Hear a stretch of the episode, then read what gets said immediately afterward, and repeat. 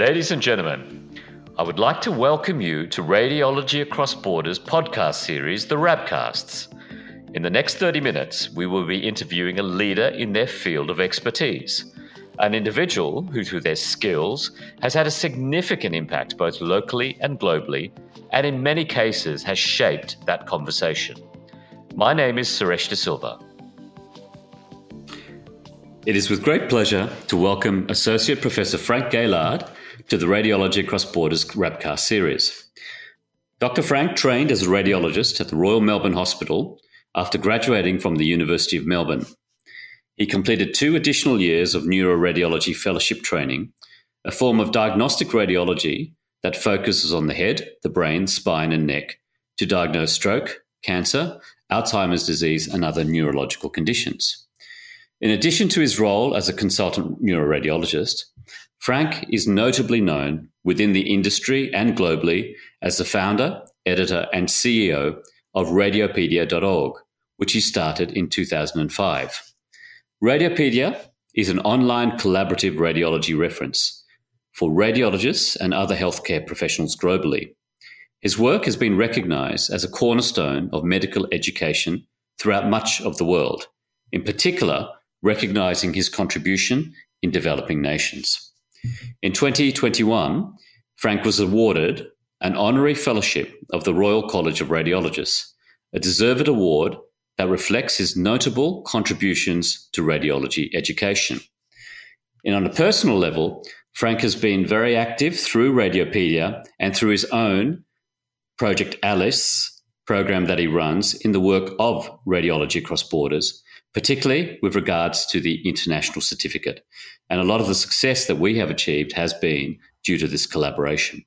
On a personal level, this is the first time that I've actually got to meet Dr. Frank Gaillard. So it's a privilege to chat with him on this web Rabcast series. So welcome, Frank Gaillard, to the Rabcasts. Well, thank you for inviting me, Suresh.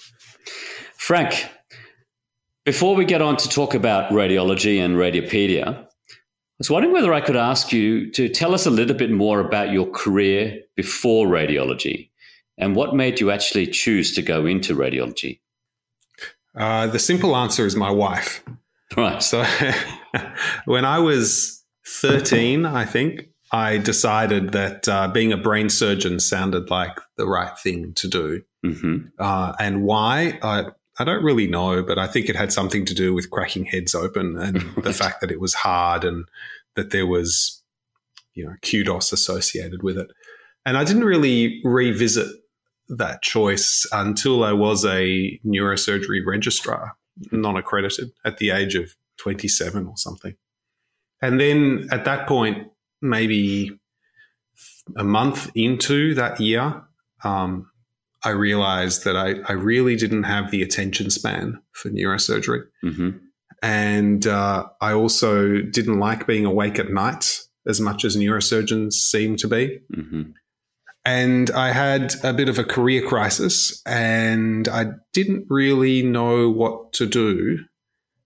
And I contemplated leaving medicine altogether.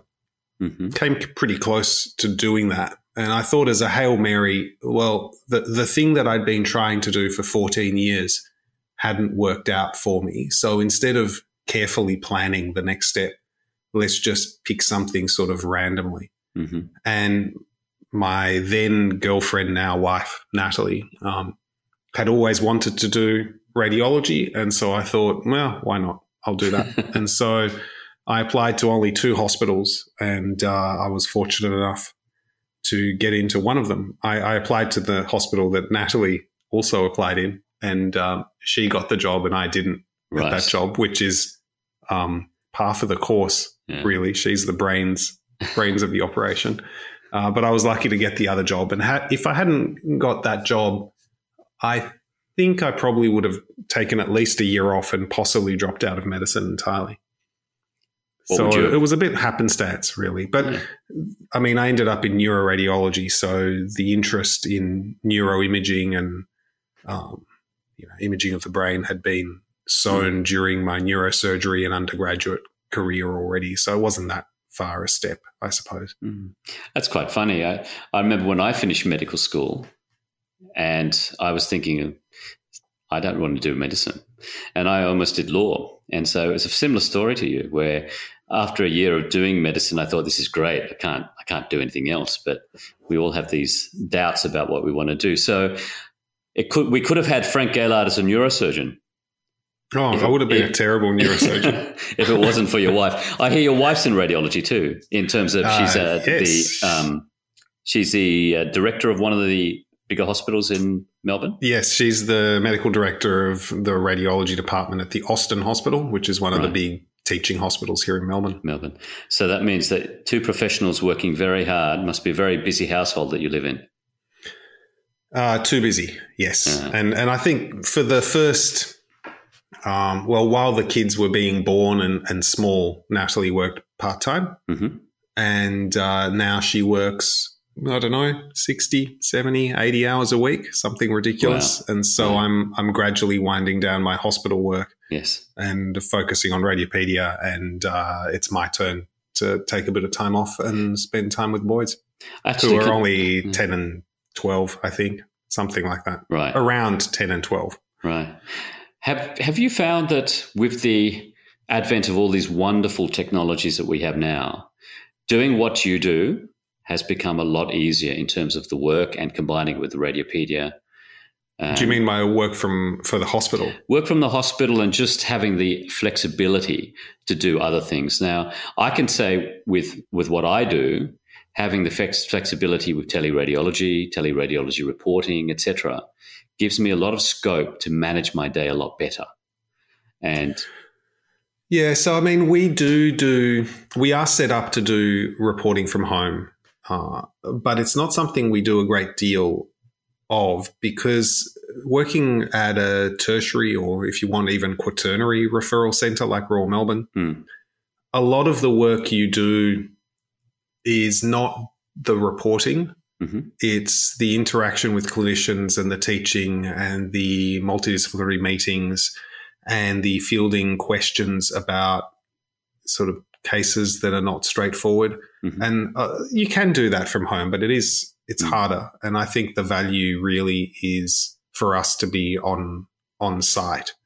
Um, so it certainly made it a lot easier. And COVID was really a driving force behind a lot of these processes being revised and enabled. We didn't have home reporting before COVID. Mm-hmm. And we didn't have online meetings before it. And there were lots of things that no one had had the energy to tackle until you were forced to. Mm. And it's a silver lining of sorts because I think it's made us more flexible. Mm. Look, the reason I ask you that is that I asked this particular same question to Professor Bruce Forster, who offline we were discussing, and we both know, the former head of the University of British Columbia. Yes. Um, and I asked him this on the last Rabcast, which will be made available in a few weeks' time. And I'm sure there are many young doctors who would like to get your opinion on this. I'm interested to know what you would say to any medical student or junior doctor who is considering a career in radiology. So we're talking about people who have already made the first mistake, which is doing medicine. yes, that's right. exactly. so, well, let's put it this way: I keep telling my boys not to do medicine, mm-hmm. um, and that's not because medicine isn't interesting. It certainly is, and radiology, particularly, is still incredibly fortunate in its flexibility and interest. But overall, the scope to be an individual within medicine is always being eroded by the fact that, and rightfully so, that you need to conform to best practices that are established by large trials or colleges or insurance companies, etc. Mm-hmm. And so I think largely you turn up to work and you do the thing that you're trained to do and you go home and it's a technician like job, mm-hmm. which, like a lot of technician type jobs, can be really rewarding to get really good at the thing you're doing. But I think the the aura and prestige and individual craftsmanship and almost art like aspect to medicine that was definitely true 100 years ago, probably still largely true 50 years ago, and still largely true 20 years ago when I trained. That's less and less the case. Mm-hmm. And medicine's expensive. And so there's lots of incentives to make processes as not idiosyncratic as mm-hmm. possible. Um, so, of all the different specialties in medicine, I think radiology is probably one of the most interesting and ones that will remain interesting for the longest. And I know that's a little bit of a contrary view because there's a lot of talk about radiologists being replaced by AI. Mm-hmm. Um, I don't think we'll be replaced. I think we will become the custodians and the overseers of many of these processes, mm-hmm. which are really interesting. Um, mm. But if I had my time over, uh, I'm not sure I'd do medicine. I think I'd probably go into IT or something else. I think you're a man of many talents, and I think you're one of these souls who could partake in many different areas. and uh, and I think you know with with the advent of all these new technologies, it's, it is opening up a lot of options for different people. Um, I am, however. So I think, sorry, before you go on, I think that the, the biggest advice I would give to someone who was contemplating whether they wanted to go into radiology or medicine was to really spend some time understanding what it is that gives them joy and meaning out of what they do on a daily basis. Mm-hmm. If the thing that brings you joy is building things and being able to point to them and, and look back at the thing that you have achieved, then medicine's not great for that. Mm-hmm. Uh, unless you're happy to point to your private practice or yeah. your CV or the the grants that you've received. Radiology, its great benefit is you turn up, you do your work, you go home, and the clock resets. And if you go on leave for three weeks, it's it's fine. But if you need to feel like there is an incremental building of something, medicine and particularly radiology aren't great. And for me, I know that that is probably the strongest driving factor for me to feel like there's a point to what I'm doing. Yeah. And that's why just working in radiology in private practice would not work for me. And I get my enjoyment and fulfillment out of radiology through Radiopaedia because I can look back at it and see where the hours that I've put in have gone. Yep. Whereas looking back at 5,000 or 10,000 reports a year or whatever it is that I do, that doesn't give me the same sense of meaning. Uh, I, I, my, I actually totally agree with you there. And radiology Cross borders is similar to Radiopaedia in terms of thinking outside the box and growing something. Okay, so with radiology, I actually personally found that yes, you can do your reports, you can specialize in certain areas, and you can make a difference in terms of the clinical side. But I totally agree. In terms of building something, you have to think outside of the box in medicine these days. Otherwise, you will end up doing the same thing on a repetitive basis. And I think that's probably why Radiopaedia has been such a success because you have thought outside the box and you've brought in all these different variables which most radiologists just wouldn't have any idea about. Frank, you are highly regarded in neuroradiology. You're well published. You're an academic and clinical neuroradiologist and director of research for the radiology department at Royal Melbourne Hospital. What made you choose neuroradiology as opposed to any other subspecialty in radiology?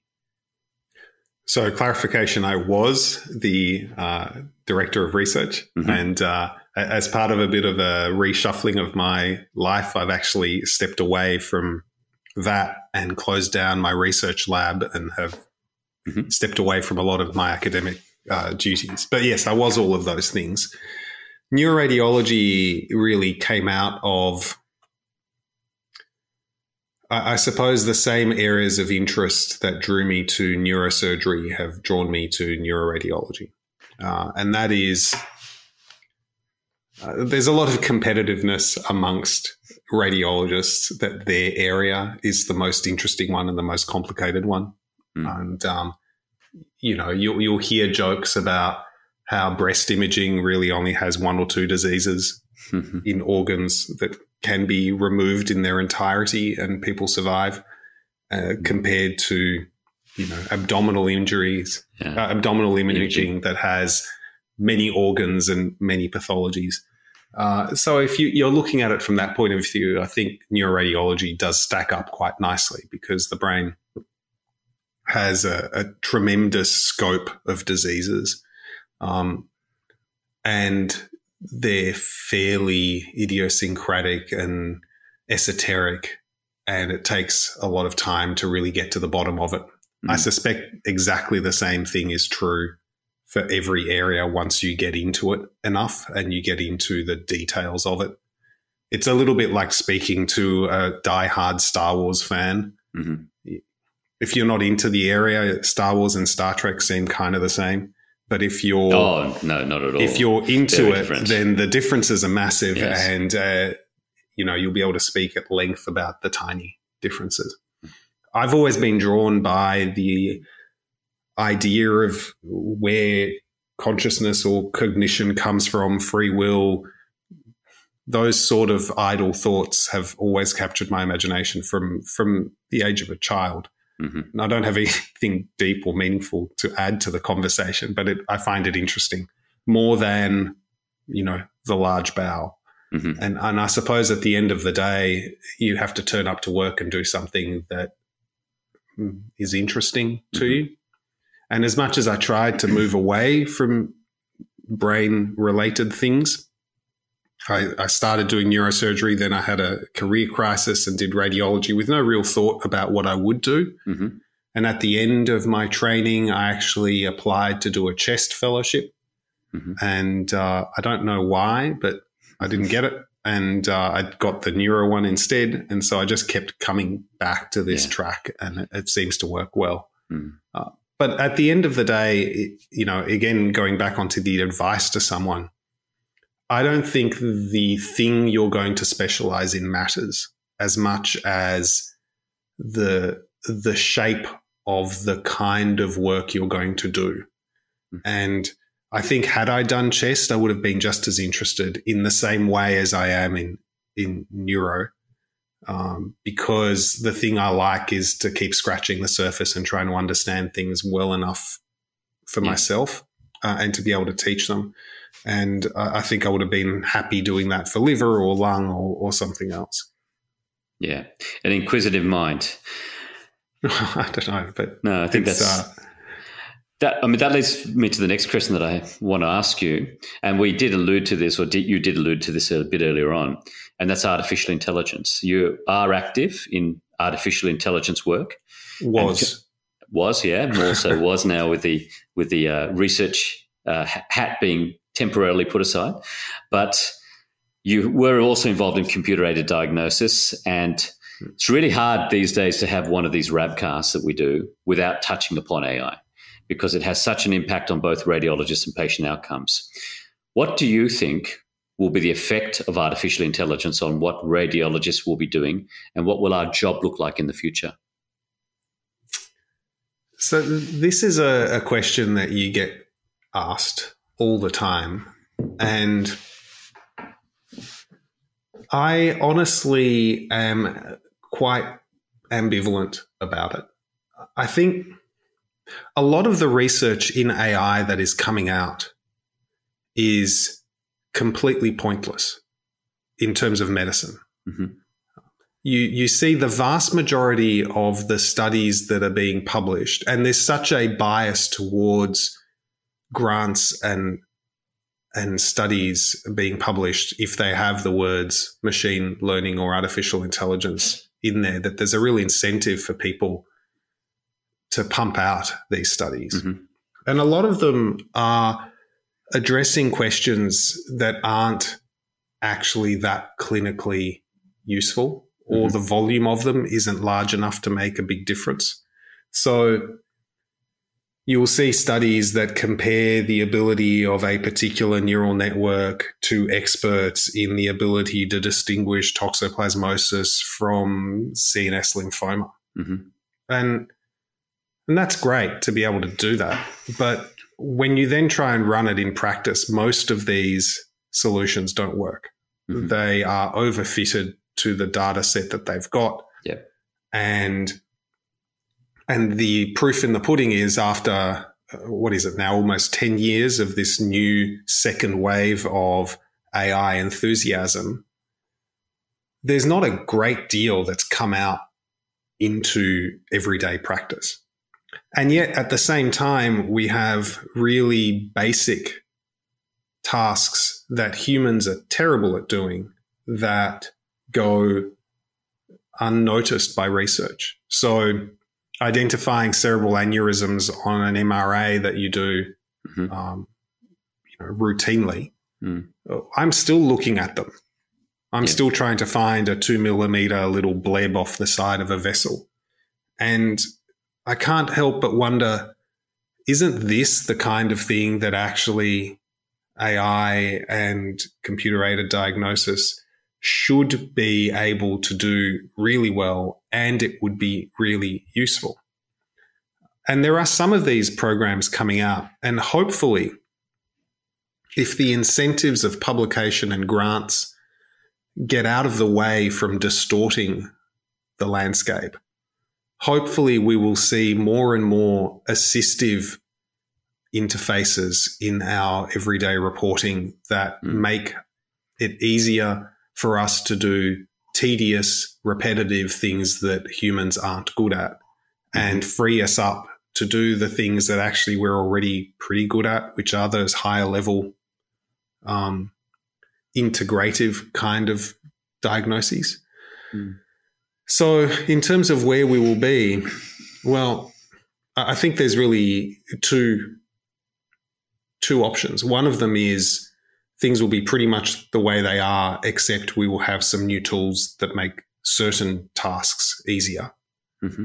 And that is the uh, pessimistic, or maybe optimistic, really, the optimistic view that AI is reaching a new plateau and that the enormous optimism that we had five or 10 years ago about this new wave um, was unwarranted and that it'll be great for certain things, but it won't be as revolutionary as was first thought. And, and the second view is, I think, what is the pessimistic one, which is not so much that radiologists are out of a job, but that AI creates such an upheaval in society overall that the last people that should be concerned about their jobs are radiologists. I'm going to be because hmm. if you if you generate a a general artificial intelligence that's capable of replacing me, then I'm not the only one that's going to be replaced. Yeah. You can look at replacing every truck driver, every taxi driver, every accountant, every whatever. And yeah. and if you're looking at some of the image generation uh, AIs that have recently come out, like um, DALL-E or DALI, mm-hmm. uh, that you can put any text description and it generates artist-like images. Then, if you're a graphic designer or an illustrator, you should be probably worried as well. Uh, and I suppose that's the pessimistic view because I think there is a chance that over the next few decades, AI does actually live up to its promise, in which case we're in for a bit of a rough trot before we adjust. So I'm going to ask you a question which is probably going to be a little bit, uh, I guess, what's the word? Uh, not challenging. It's going to be uh, emotive in many ways for those people in the AI industry. Do you think AI has achieved what the AI industry have told us it would have achieved by now for radiology? No. No. Okay. No. For in, in the in the setting of medicine, yeah. Largely AI has been a way of spinning up startups and selling products that have not made a meaningful change to patient outcomes or day to day practice. Mm-hmm. And that's, you know, I'm sure there are exceptions. There may yeah. well be hospitals that have AI solutions in place now that they feel make significant differences. But Royal Melbourne Hospital is uh, a large teaching hospital in one of the wealthiest countries, in one of the wealthiest cities of the world. Mm-hmm. And we don't see the effect there. Mm-hmm. And if we're not seeing it there, it's a sure thing that the vast majority of the world has been unaffected by this. this there may a- be the Mayo clinics and other research institutions that are, you know, another order of magnitude above where we are in terms of resources yeah. who have the ability to integrate the very latest. Mm-hmm. And so it's possible that over the next 10 years, these things are coming. But at the moment, most of these are oversold and under delivering. Yeah. I've always said this, and I've asked the same question, or we've had the same discussion with two people before this, specifically about AI. I always have said that I believe artificial intelligence, be it a chest x ray or a CT brain, is going to be most in need in places where you have a dearth of radiologists, such as developing nations. Okay. When we go to Papua New Guinea, where we have 8 million people, you have three radiologists. Having AI there, I think, is going to be a, a significant product for them in terms of day to day care. But in developed nations, I, I still am not sure about where the role for AI sits in day to day practice. And is it fair to say that you have the same reservations? Uh, I think the current the, the current AI offerings, it's unclear what, what they're actually achieving. Mm-hmm. Um, and I think part of that is also legislative or economic, yeah. in that if in Australia you have to bill Medicare, and you can't bill Medicare for an AI report. You need a radiologist to read it. Yeah. And if I'm going to put my name at the end of a report, I still need to look at the report. And yeah. so where and exactly images. right and the images and where exactly does it does it fit in? As you say, I think in in the developing world where the option is you know just your own opinion and you may be a, a, poorly trained general practitioner or nurse practitioner or, or no practitioner, just yeah. you know whoever's around, and an AI report, that difference is probably much more useful. Yeah. But again, just to reiterate, I'm making that claim about the current state. Mm-hmm. I, I think there is a non insignificant change that over the next few decades, AI does actually live up and exceeds the prospects that even the most optimistic AI researchers have put out. Mm. In which case, not only will radiology be entirely changed, but yeah. everything will be. Um, yeah. Look, uh, the reason I ask you that too is that at the charity, we are doing uh, an AI project with Vietnam, the Hanoi Medical University Hospital. And because we really believe that there is a focus or a, a, a area of need in developing nations. So we're looking at breast malignancy, a double read with that read coming from AI and a radiologist as opposed to just a radiologist.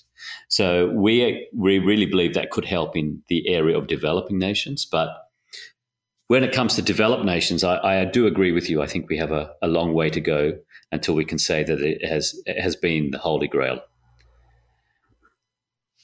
Now, there is one question that we need to come to because it has defined in many ways Frank Gaillard and and, and Melbourne in terms of the, the, the, the center for where this began. That's Radiopaedia.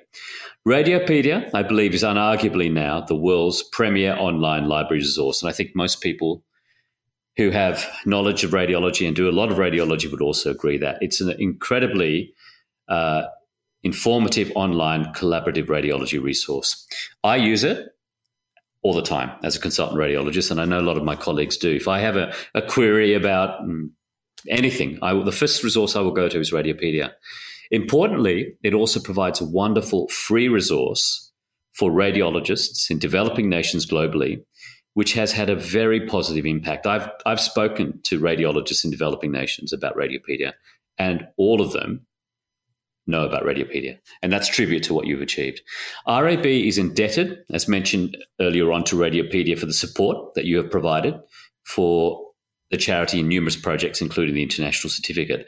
And you personally have donated a lot of time and all your profits from your exceptional neuroradiology training series, Project Alice, to Radiology Across Borders. And for those of you who don't know Project Alice, go to the Radiopaedia website and look it up. It's an exceptional training resource for neuroradiology that Frank entertains and educates with.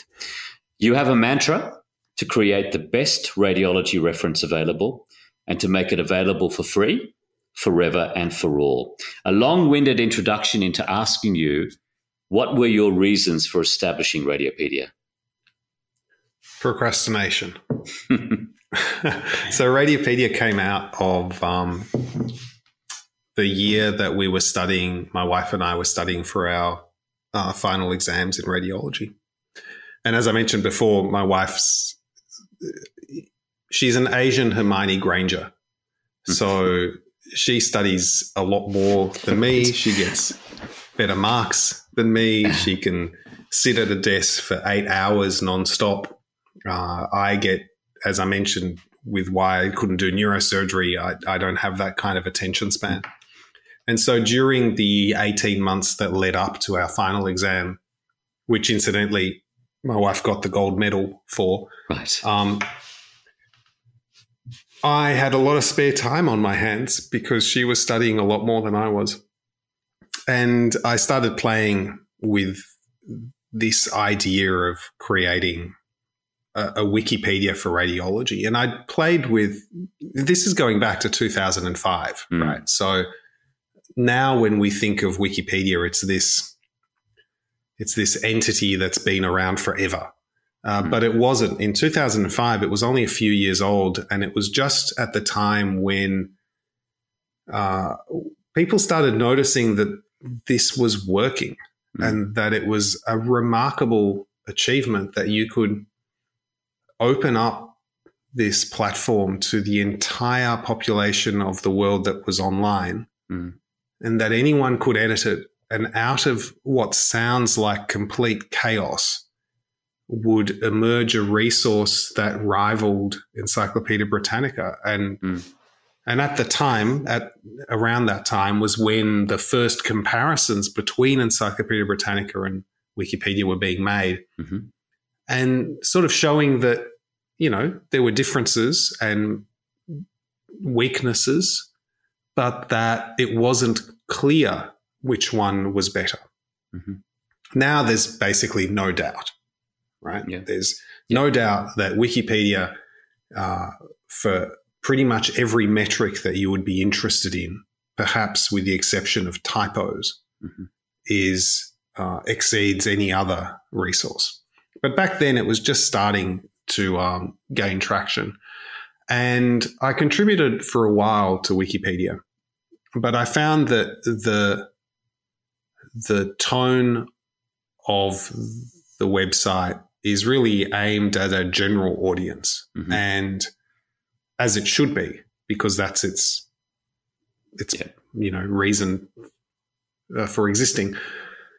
But that wasn't very interesting as someone who was studying for their radiology exams the level of detail that I wanted in radiology didn't really fit in the more general tone of Wikipedia. Mm. And um, I have benefited greatly from having many people who have been willing to follow in the the mission or vision that I've been able to articulate. Mm-hmm. But I'm not great at doing that. I much prefer to build my own thing. Mm-hmm. And so the combination of Wikipedia not being the great the, the right tone for what I wanted to contribute and the fact that I like to build stuff myself meant that I launched Radiopaedia during that period of having time where my wife was ignoring me because she was studying harder than I was. Uh, and that really, it was mostly, it didn't start off as a startup. It didn't start off with the idea of getting to where I am now. It really started off as a way of mucking around with Linux, putting my notes online in a way that I could get them, learning the skills that were required to get it up and running at the time. Mm. And uh, and at every stage, and, and still to this day, it kind of just takes the next step on its own. Mm. Um, it's not driven in the way that a commercial business would be, and I think that's largely why we've been able to retain a model that is fundamentally different from that of other um, educational or publication platforms where they're much more driven by growth or income than we are. Mm. Yeah, I think Radiopaedia and, and Radiology Across Borders are similar in that way. It seems to me that both are driven by a need to exist financially, but that's not the reason we're there. We're there because we want to assist, and the people who are involved genuinely want to be a part of it. And it's that genuine desire to be a part of it, which which is really the basis for it growing. I know I can speak for Radiology Across Borders, and everyone who's involved really enjoys being involved. And the people I've spoken to at Radiopaedia, I get the feeling that's the same thing. They really Absolutely. enjoy being part of Radiopaedia. And I think one of the one of the things that has been lost in public hospital appointments and private practice in radiology is the sense of giving to the community and contributing in a direct way yeah. to to the health outcomes of your community. It's become so um, segmented and disjointed that you work in your office on your little referral group, yeah. and it's pretty easy to not notice the impact that you're having. Hmm. And in in Western medicine, in a wealthy country, you can't help but notice that 90% of what you're doing is not terribly yeah. um, effective. You know, I, I, mean, I every day I would report half a dozen or a dozen meningioma follow ups hmm. in patients who have a tiny meningioma or have had a meningioma resected and where they're getting followed up every year and it doesn't come back or it doesn't grow or it grows very slowly. Hmm. You don't get a sense that that report is changing anything. And medicine is filled with people who got into medicine to help others. And in wealthy nations, I think a lot of people look at their days and realize that eh, it's a bit hard to point your finger to how you're actually helping others. Mm. It's not that you're not.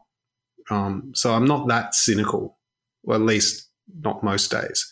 but um, I think everyone's role in healthcare in countries like Australia is so narrow that it's hard to see your effect. Whereas when you read the feedback that we get from people from developing nations mm. or middle income nations, but just in a rural setting where they don't have the resources, and you realize how much the one hour that you put into writing a summary article about a condition has had an effect on that person's ability to diagnose a patient in their community with a specific condition. Mm. Um, that is a much more tangible effect. And yeah. I think Radiopaedia is a a beacon to people who want to have that kind of effect and be surrounded by people who feel the same way. Um, yeah. And if there's one thing that I've been able to do is I've been able to articulate that clearly enough for people to join in. Yeah, no, I think it's a uh, look. I think what you've created at Radiopaedia really is a community and a family, and I think that's the way I perceive it. That's one of the reasons we're so successful. I know personally from RAB that for something to succeed, you do need to be very focused and really commit a lot of hours and time into the into the growth of the organization. But the outcomes that you get are extremely rewarding. What effect has Radiopaedia had on you personally? Well, um, so it's definitely been, it's now coming into 17 years of working on Radiopaedia essentially every day Mm. for that time. Yeah. And I don't keep careful track of how much time I put in, but it's probably in the order of 20 hours a week Mm-hmm. Minimum for the Yeah. past 17 years.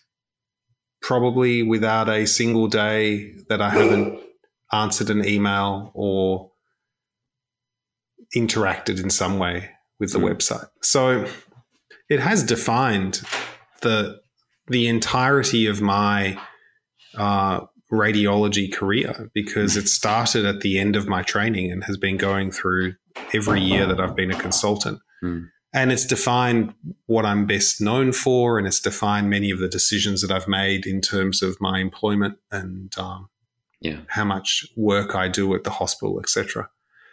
And it's also been this incredible privilege to be in a position where I can work less at the hospital to devote more time to Radiopaedia. Uh, it helps that I have a wife that's also a radiologist and who's head of department and works a ridiculous amount. So, I can, you know, I'm a bit of a kept husband. Um, but uh, at least it, it acts as a justification for Yeah. doing that. Yeah. And um, I think I've had more effect probably through the website on people's lives and health outcomes, if you want to use that term, than I could ever hope to do directly by just sitting in my Yeah. office reporting.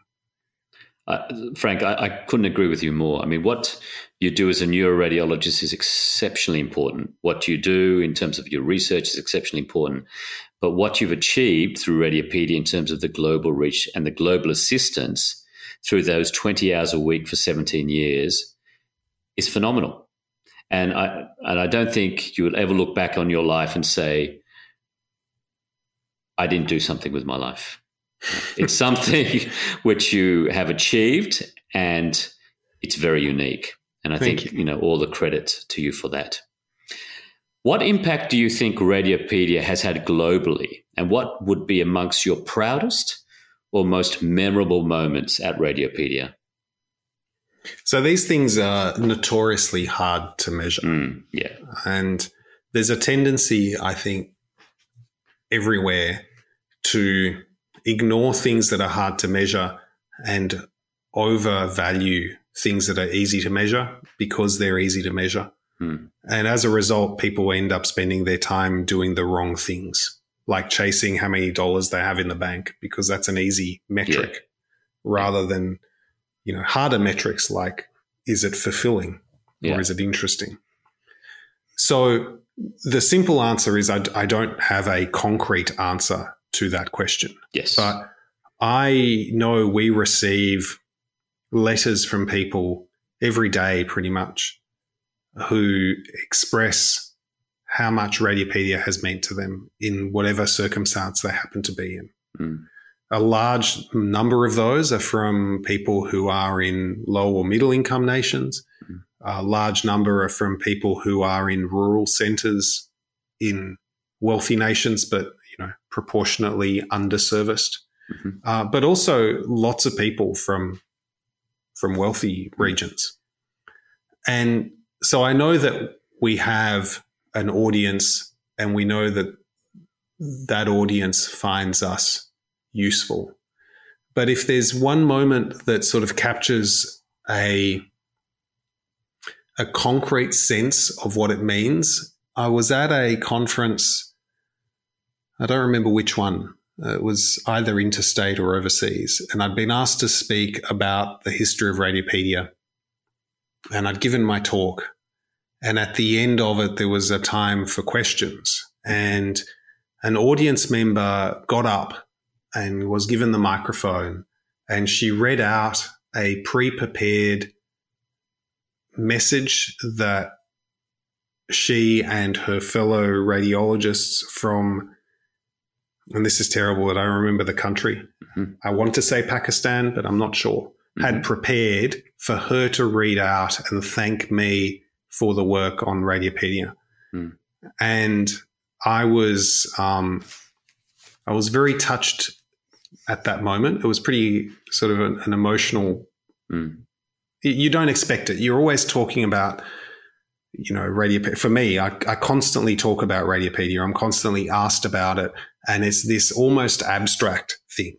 Mm. I know that it has an effect on people, but it is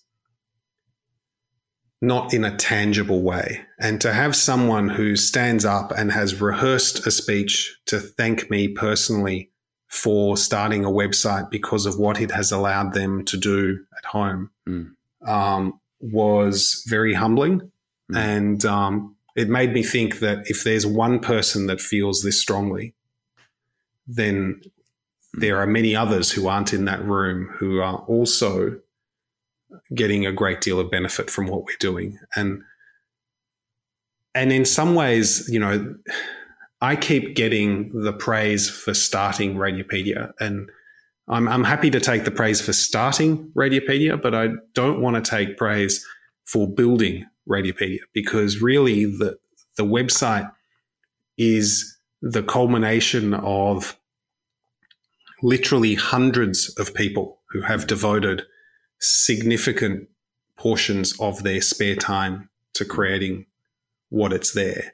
And so I, am sort of a lightning rod for praise mm-hmm. when it comes to people standing up and telling me how amazing Radiopaedia is or getting an award or, or whatever it is. Um, and it feels a little bit awkward because I know that the thing that I was able to do is get the ball rolling and that I've been able to keep the website developing and do the admin and, and all of that side. Mm. But really, when you look at the website, when you look at the thing that people that find so useful, a small percentage of it is mine. Uh, it is, as you said before, it is really a community. Mm. And that, like all these organizations, you have someone at, at, as a figurehead, but that, that is what it is. Mm. Um, and I just wish I could more easily pass on all of that focus onto the people that are actually doing all the work these days mm. rather than me who sits around paying bills and speaking to developers. Mm.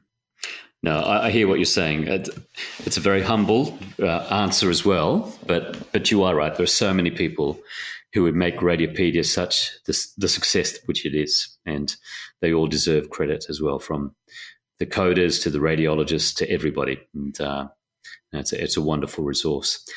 Frank, I'm going to change the flow and a little bit of the text of the conversation now. And I'm going to ask you something completely unrelated. What does Frank Gaillard like to do to relax? Not much these days because uh, I still haven't managed to step back from the hospital as much as I would. So I don't have as much spare time as I right. would like. But as I said, I've got two boys that are roughly 12 and 10. I think they're both slightly younger than that, mm-hmm. maybe 11 and 9, but I lose track. Mm. And um, I, I, think probably just hanging out with them is the thing that I enjoy the most at the moment. I'm mm. sure that will change. The oldest one is already starting to be a bit of a teenager, so mm. the days are numbered.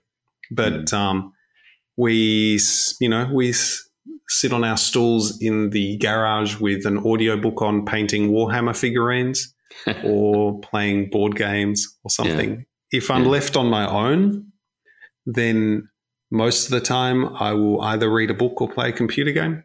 Mm-hmm. Um, yeah, I'm an only child, so they're yeah. the kind of things that I gravitate towards. Yeah, no, it's. A, I think the family side is something that probably people don't know about Frank Gaillard. I mean, I, I, know I did a bit of background research before speaking to you, and I was actually surprised how much time you do commit to your uh, boys, and I think that's a, it's a real compliment in terms of how significant that is in your life, and I think that's wonderful. Well, it's an interesting thing. I um, I was re- completely prepared for the idea that children would not mean very much to me until they were, you know, eight or ten mm. or something. Um, I was an only child. I was a very happy only child. I didn't want to have more than one child, if any. Hmm. And my wife wanted to have one or two kids. So we, we sort of started. And the moment Ben, who's my eldest, was born, it was a a, a really significant moment. And, and when I say the moment, I, I do mean the first moment I laid eyes on that little wrinkly purple thing. Um, it completely blew my mind and it sort of changed a lot about where I saw my priorities being. And um, there's no doubt that as as proud I am of Radiopaedia, and uh, and I very much am, um, it pales in comparison to mm. how much enjoyment I get out of hanging out with my my two kids. Mm. And I'm I'm not sure. As an only child, I've only recently, and by that I mean maybe over the last three or four years, realized how much I missed out on by not having a mm. brother to to hang out with. Mm. Um, but you know, the reason I get to hang out with my boys is mm. that I'm lucky enough to have a wife that will go to work instead of me. and uh, well, I, I, can turn that around. I can actually say your wife's very lucky to have a husband who's doing that. Uh, please tell her that. no, I, I, I, honestly do believe that. I, think that's a real tribute to you that you're in the position that you are, but you are doing more than most men would do in terms of looking after the children. Did you, in true. your stalking of me online, did you happen to come across my? It wasn't favorite... online, by the way. It was with discussions. So. Ah. did you happen to see my favorite photo of me and the boys, where they were just the right age to be a MR spectroscopy trace of normal brain? no, I didn't actually see that. No. so I'm sure if anyone's interested, if you Google it, you'll be able to find a photo of the three of us in pajamas with Charlie being choline, Ben being creatinine, and me being NAA. And we were just at the right height. I think they were about six and four, maybe, or something. Right. um, I'm not sure if there'll ever be a time when they're a height that makes sense because Ben's ridiculously tall. So that I, I guess at some point maybe will be like a low grade tumor. Maybe I'm not sure. Well, look, Moving on from that, we've got to the end of the formalities where we now move into what we call the magic minute.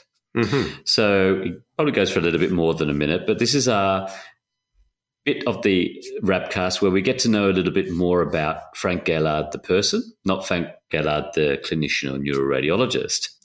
So, Frank, if it's okay with you, I'm going to ask you two types of questions. One is an open ended question. So, Feel free to describe whatever you want. The second is a choice of two, and you have to choose one of them. And if you don't want to answer, just feel free to say pass. And I'll prep you up beforehand that I did discuss this with one of your close colleagues, and I got a lot of this got a lot of this information from him. And so, if you're surprised where I got this information, it's well, I'll tell you the colleague later on in the, the, the interview but all above board. So if you're ready, we might sure. we might start the clock. So Frank Gaillard, we will now be starting the magic minute. Frank, what's your favorite movie? See, I tell my boys that adults don't have favorite movies because mm-hmm. that's a kid thing to have. Right. So I don't really, I, can't answer that. I would say recently, I mm. saw Dune recently and I was blown away. The new Dune the new Dune. Okay. The, de- the old Dune is terrible. Um, yeah. The new Dune was amazing. I don't think it's my favorite movie, but yeah. it's the most impressive movie I've seen in a while, which was probably partly because it was the first post COVID movie that right. I went to and I took my oldest son um, and very much enjoyed it. And it's one of my favorite books. Mm. So, um, uh, look, yeah. I must admit, I saw the original Dune in 1984, and I actually didn't think it was that bad, or 1985. So you should the watch new it Dune, again yeah, probably, probably 40 years on. Yeah, probably isn't that good. So, okay, well, that's one movie to look out for the new Dune. What about your favorite actor or actress, if you have one? Uh, my wife would kill me if I said Charlize Theron, I suppose. okay, Charlize Theron, it is. It is. What was the movie she was in where she's a serial killer? That was so un Charlize Theron, but it was an excellent movie. I'm not sure. now, I've, I've been asked to specifically ask you this do you actually enjoy F1? Yeah, I actually do, but it's only recently. It's yes, a very strange. it's a very strange thing, and I'm I'm possibly more surprised than anyone that I'm enjoying it. And yeah. um, I have never followed sport.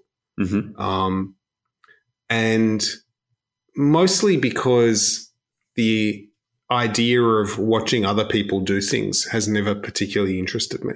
Mm-hmm. Um, and so I, it's not just sport specifically. Mm-hmm. I, I don't watch, I don't enjoy watching people do stuff. I prefer historically to go and do things myself. Yeah.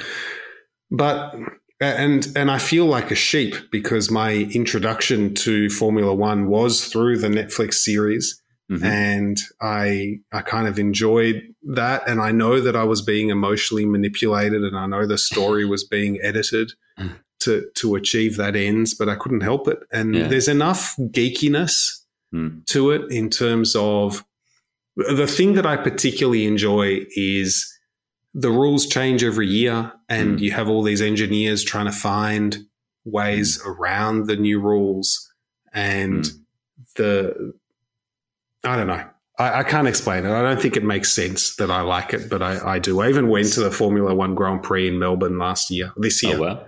Um, so do you get up and watch fun. it late at night not often sometimes not often, okay. not often. that leads me to the next question I was asked to ask you, do you actually sleep? And if so, for if if that's the case, for how many hours a night?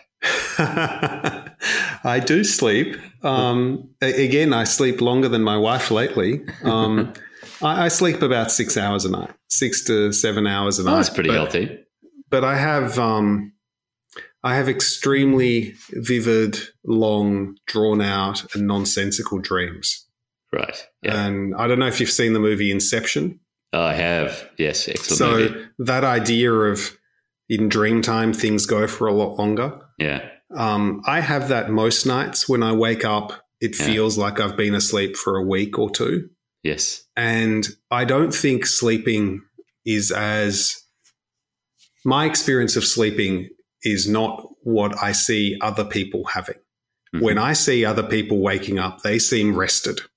Yes. Um, I am exhausted most mornings. yeah. And it takes me a few minutes to um, extricate myself from the ridiculous two week narrative that I've been immersed in.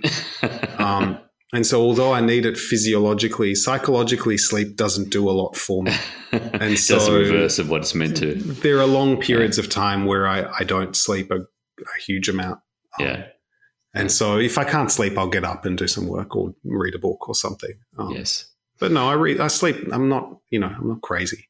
Yeah. I have crazy friends who do that polyphasic sleeping thing, but I'm not one of them. Right. I have a question now pertains like looking behind you now, I can see in the background, and I've seen this in a few of your videos and mm. your toots. You have a guitar in the background. Now, the question is do you actually play it? And if so, what genre of music can we expect for your first release? Oh, I play very badly. I played piano and saxophone at school, mm-hmm.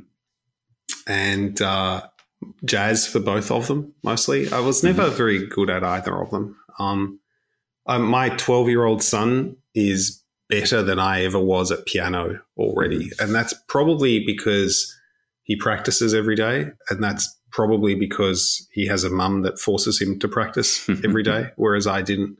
Mm. So I never got very good at it. Guitar, I never learned. I sort of taught myself, and um, I play the usual, you know, bad pub song mm-hmm. "Stairway to Heaven." oh wow! Okay, etc. But um, I haven't been playing it for years and years. It's there to remind me that I should be playing it and to act as a uh, as a nagging voice of what I'm not doing that I should be doing, mm-hmm. along with every book that I have not read that's on Sitting the shelf. On the bookshelf, yeah. yeah. What about your favorite holiday destination? See, I don't like holidays. No. Holidays are highly overrated. I think you go somewhere and it's a lot of travel and a lot of hassle. Um, we have a house down by the beach um, in a very deserted part mm. of Victoria, where you can go down there and not see the neighbours. And mm. um, I like going down there because mm. it's a break. But um, travel to overseas places, hmm. I've I've always felt. I think in the days before documentaries and and Google, mm. there was a lot more reason to travel. Mm-hmm. Now people seem to travel to get the same photos that they can already look at on Instagram that someone else has taken. Mm-hmm. And I don't know. I, I, come from a, I have the privilege of having traveled quite a bit with my parents. Mm-hmm.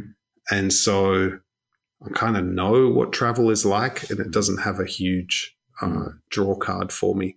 But the worst possible place is the beach, like a hot, a hot sandy beach with terrible Wi-Fi is um, is the worst possible holiday, and that is exactly the holiday that both my boys and my wife like. So that's invariably where we end up. Yeah, um, because you will be breaking your. That will be the first time in 17 years that you won't have any Radiopaedia for any day if you lose the that, internet. That might be the case. I'll probably find an internet cafe somewhere. okay, so we move on to our one of two choices. Mm-hmm. Frank, do you prefer gin or beer? Oh, gin. yeah, that's what I heard. Very much so. that's not even a question.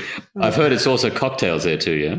Oh, yes. Gin yes. In, in any of its, actually, spirits pretty much in any of their forms uh, are very yeah. dear to my heart. There's, there's so much variety. And um, I think you have to have very strong rules around this. And so 4 p.m.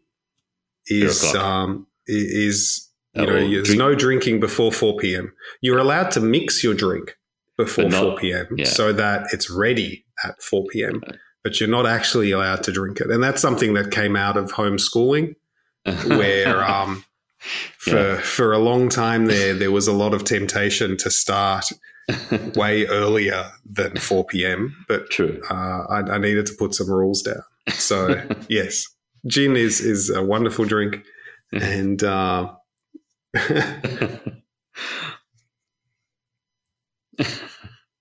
Well, move. Let's move on to something that's a bit more um, filling, and that's: Do you prefer Greek yogurt, berries, and muesli, to. or steak?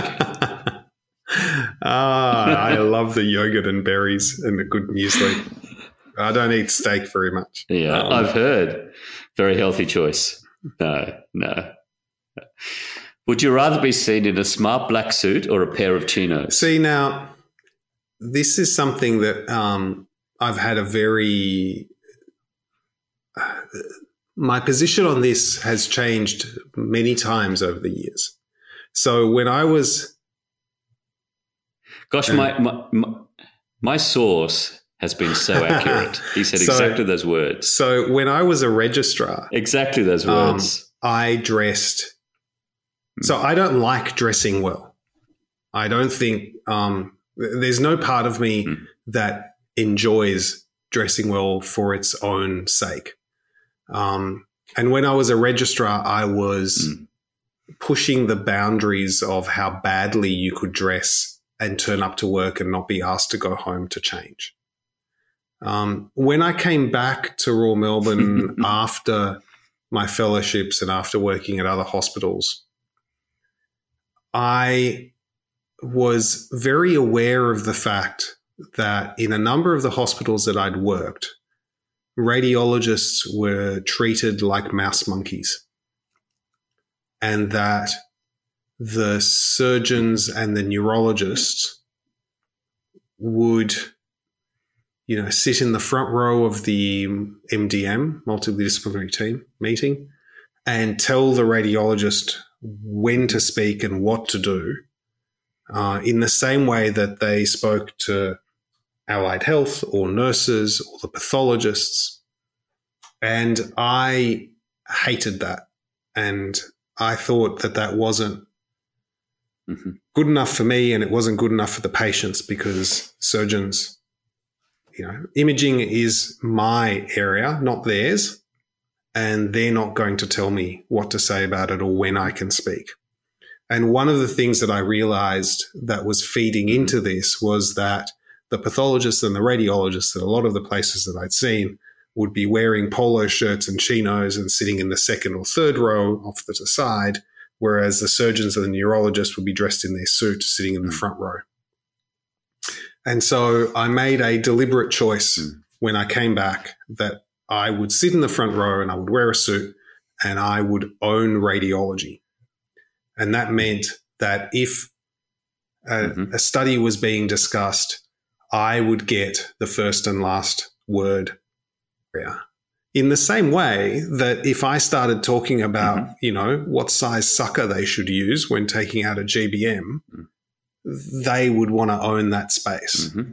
And the pathologist should own the does this look like a mitosis or not space. Mm. And so for many years, I was the only radiologist in my department yeah. who would wear a suit and tie and and and because I kind of geek out mm. on things, I kind of got into mm. trying to dress better than average, I suppose. Um, mm-hmm. And then COVID came, and when I've come back to the hospital and MDM meetings, I'm now 15 years yes. older than I was when I turned up with my suit, and I don't need to wear a suit anymore um, to be taken seriously. And so I've gone back to dressing terribly, and it's great. Uh, I didn't even. I wore a t-shirt to work the other day, and it was like, "Hey, I can get away with this. This is uh, so." I'm, I'm, i think the future is looking rosy from that. Gone full circle. Uh, I must say, when I do my MDTs now, and I do them remotely, so I can wear my pajamas. So, so I think there's a lot to be said for radiologists are their worst enemy when it comes to this. There's so many radiologists that do not stand up for their profession. And uh, if you're one of those, then don't complain that you're not taken seriously. And unfortunately, stupid things like the clothes that you wear and where you sit in a room and who speaks first and who speaks last and who accepts criticism rather than pushing back. They're the things that define the pecking order in these hospitals. Hmm. And you can be as um, bright eyed and bushy tailed and naive and as you want. The reality is, big hmm. teaching hospitals have a pecking order.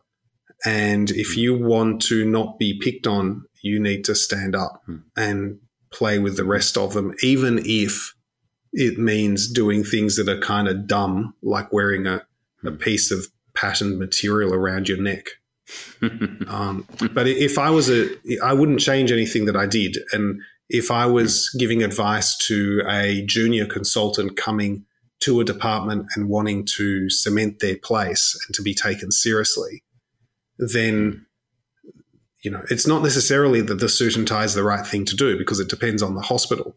But I think they need to look at what the social signaling that's going on in their department and in their hospital is, and what are the things that will make them carve out their place and be taken seriously. And we owe that not just to ourselves, but to our profession and to our patients, mm, because think- if, if surgeons running around thinking they know more than you do about the scans, then, you know, the patients are the ones that are suffering at the end.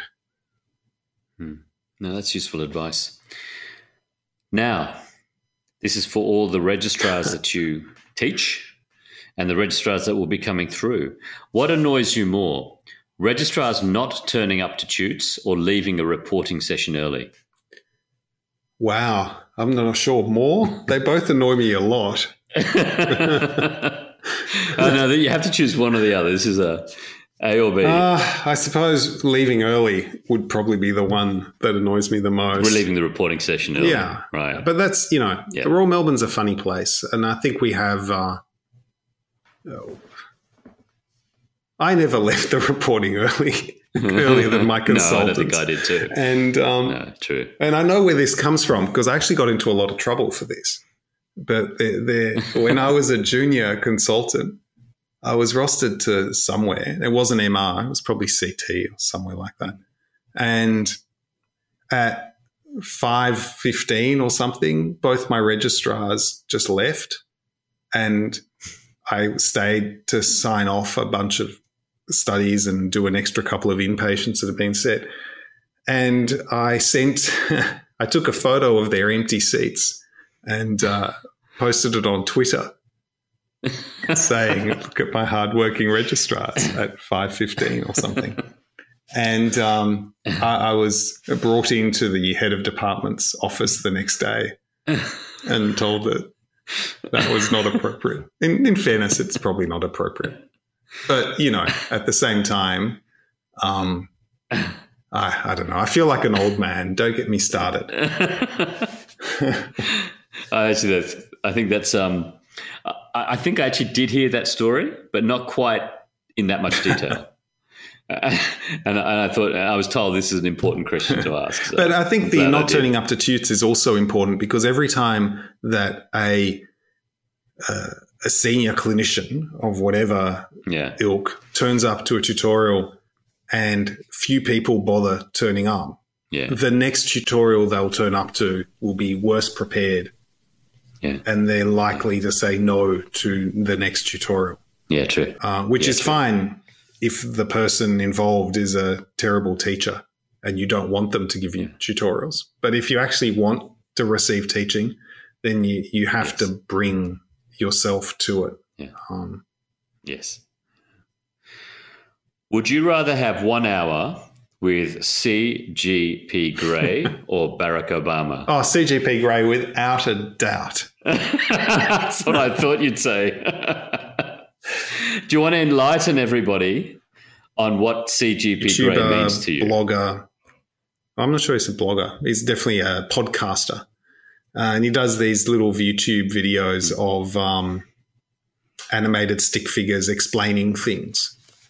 And he's he's a interesting he's an interesting guy, and I think you know we share a lot of similarities in our view of of the world, and and I think so. I'm not sure. Thinking back to that answer, I think I have much more in common with CGP Grey, but um, maybe Obama with would CGP be more Grey, yeah. interesting. I just don't trust Obama to give me a straight answer on anything. Not because I have anything against Obama per se, but just because of politicians in general. but you think I think an hour would not be long yeah. enough to get through the yeah. very well rehearsed veneer. Enough. Um, I've there's a podcast that CGP Grey and uh, Brady Haran, who is an Australian from Adelaide who lives in London and is the uh, brains behind the Numberphile um, YouTube channel and a number of other YouTube channels. So maths one, and they had a podcast called Hello Internet for years and years. Right. Uh, and it's unfortunately died because of COVID. Um, no one's died, but the podcast has died. And I was been re-listening to their old um, yeah. episodes, and uh, yeah, for anyone who kind of enjoys a bit of silliness in a geeky kind of way, uh, CGP Grey is good value. Okay, something to look out for. Actually, I didn't know about it. I have to be honest until I spoke to my source. So it'll be definitely something that I'll Thanks, be looking at. All right, we'll finish with the last one: Facebook or TikTok. Neither. Neither. I thought that might be the case. That's why I thought I'd throw it in. I've uh, I've gone to great lengths to sever my ties to all noisy social media news hmm. outlets. Um, so I don't have any of those on my phone. I have a Facebook account because everyone does, but I, I don't honestly remember the last time I logged in. Mm-hmm. I occasionally post things to Twitter and Facebook for Radiopaedia, but never for myself. Mm-hmm. And uh, TikTok, I mean, I did you know, I, I make a point of going and seeing what these things are because I don't want to become like my father who mm. can't use email, let alone knows what TikTok is. Mm. And and I could see myself getting sucked into watching these videos mm. um, forever. Mm. But I think these the the constant stream of news and stories and outrage is really bad for your mental health, mm. or or at the very least distracting. Mm. And so for the last couple of years, I've gotten rid of all of it and I rely on people that I know to tell me what's going on. Mm. So if the Queen of England died today, mm. I wouldn't find out until someone mentioned it. Mm-hmm. And sometimes people just assume that everyone knows these things, so they don't mention things. And I can go days without finding out important world Mm-hmm. events. But I haven't suffered from it. I think Mm. it's it's not actually bad advice. Mm. So Yeah. Reddit is probably more the thing that I'm vulnerable to. Mm-hmm. Um, and I had to get rid of that because I was spending too much, much time. time on Reddit. That's a problem with these channels, isn't it? These social media platforms, you end up spending an inordinate amount of time on it. Frank Gaillard, thank you very much for the interview. We, it's been a pleasure. Uh, thank you. We've been um, very much looking forward to this, and uh, hopefully you've enjoyed the event as well. And we really do want to thank you again and thank Radiopaedia for you know the contribution you've made to radiology teaching globally and also to the work of our charity. And it's uh, it's a very special partnership that we treasure at the at the charity, and we really do hope to develop it further. I also want to mention too quickly your virtual conference that will be online now. I'm not sure whether the Rabcast will be released before then, but if you just want to mention those dates just in case. Oh, you put me on the spot. It's somewhere at the end of July. End of July. Okay. So keep your eye out for the Radiopaedia um, online course for those uh, coming from tier four countries. I believe it's uh, free access. And mm-hmm. uh, that's an ongoing support for the developing nations, which is just wonderful. Frank Gaillard, thank you very much for being on the Rabcast, and we look forward to when we next meet and when I meet you in person. Please subscribe to the Rabcast channel on your preferred podcast subscription service. And please consider leaving a rating and a comment to let us know what you thought of this episode. To find out more about Radiology Across Borders, visit our website at radiologyacrossborders.org and follow us on LinkedIn to stay up to date with the latest happenings at the charity. We hope to have you join us and look forward to our next episode.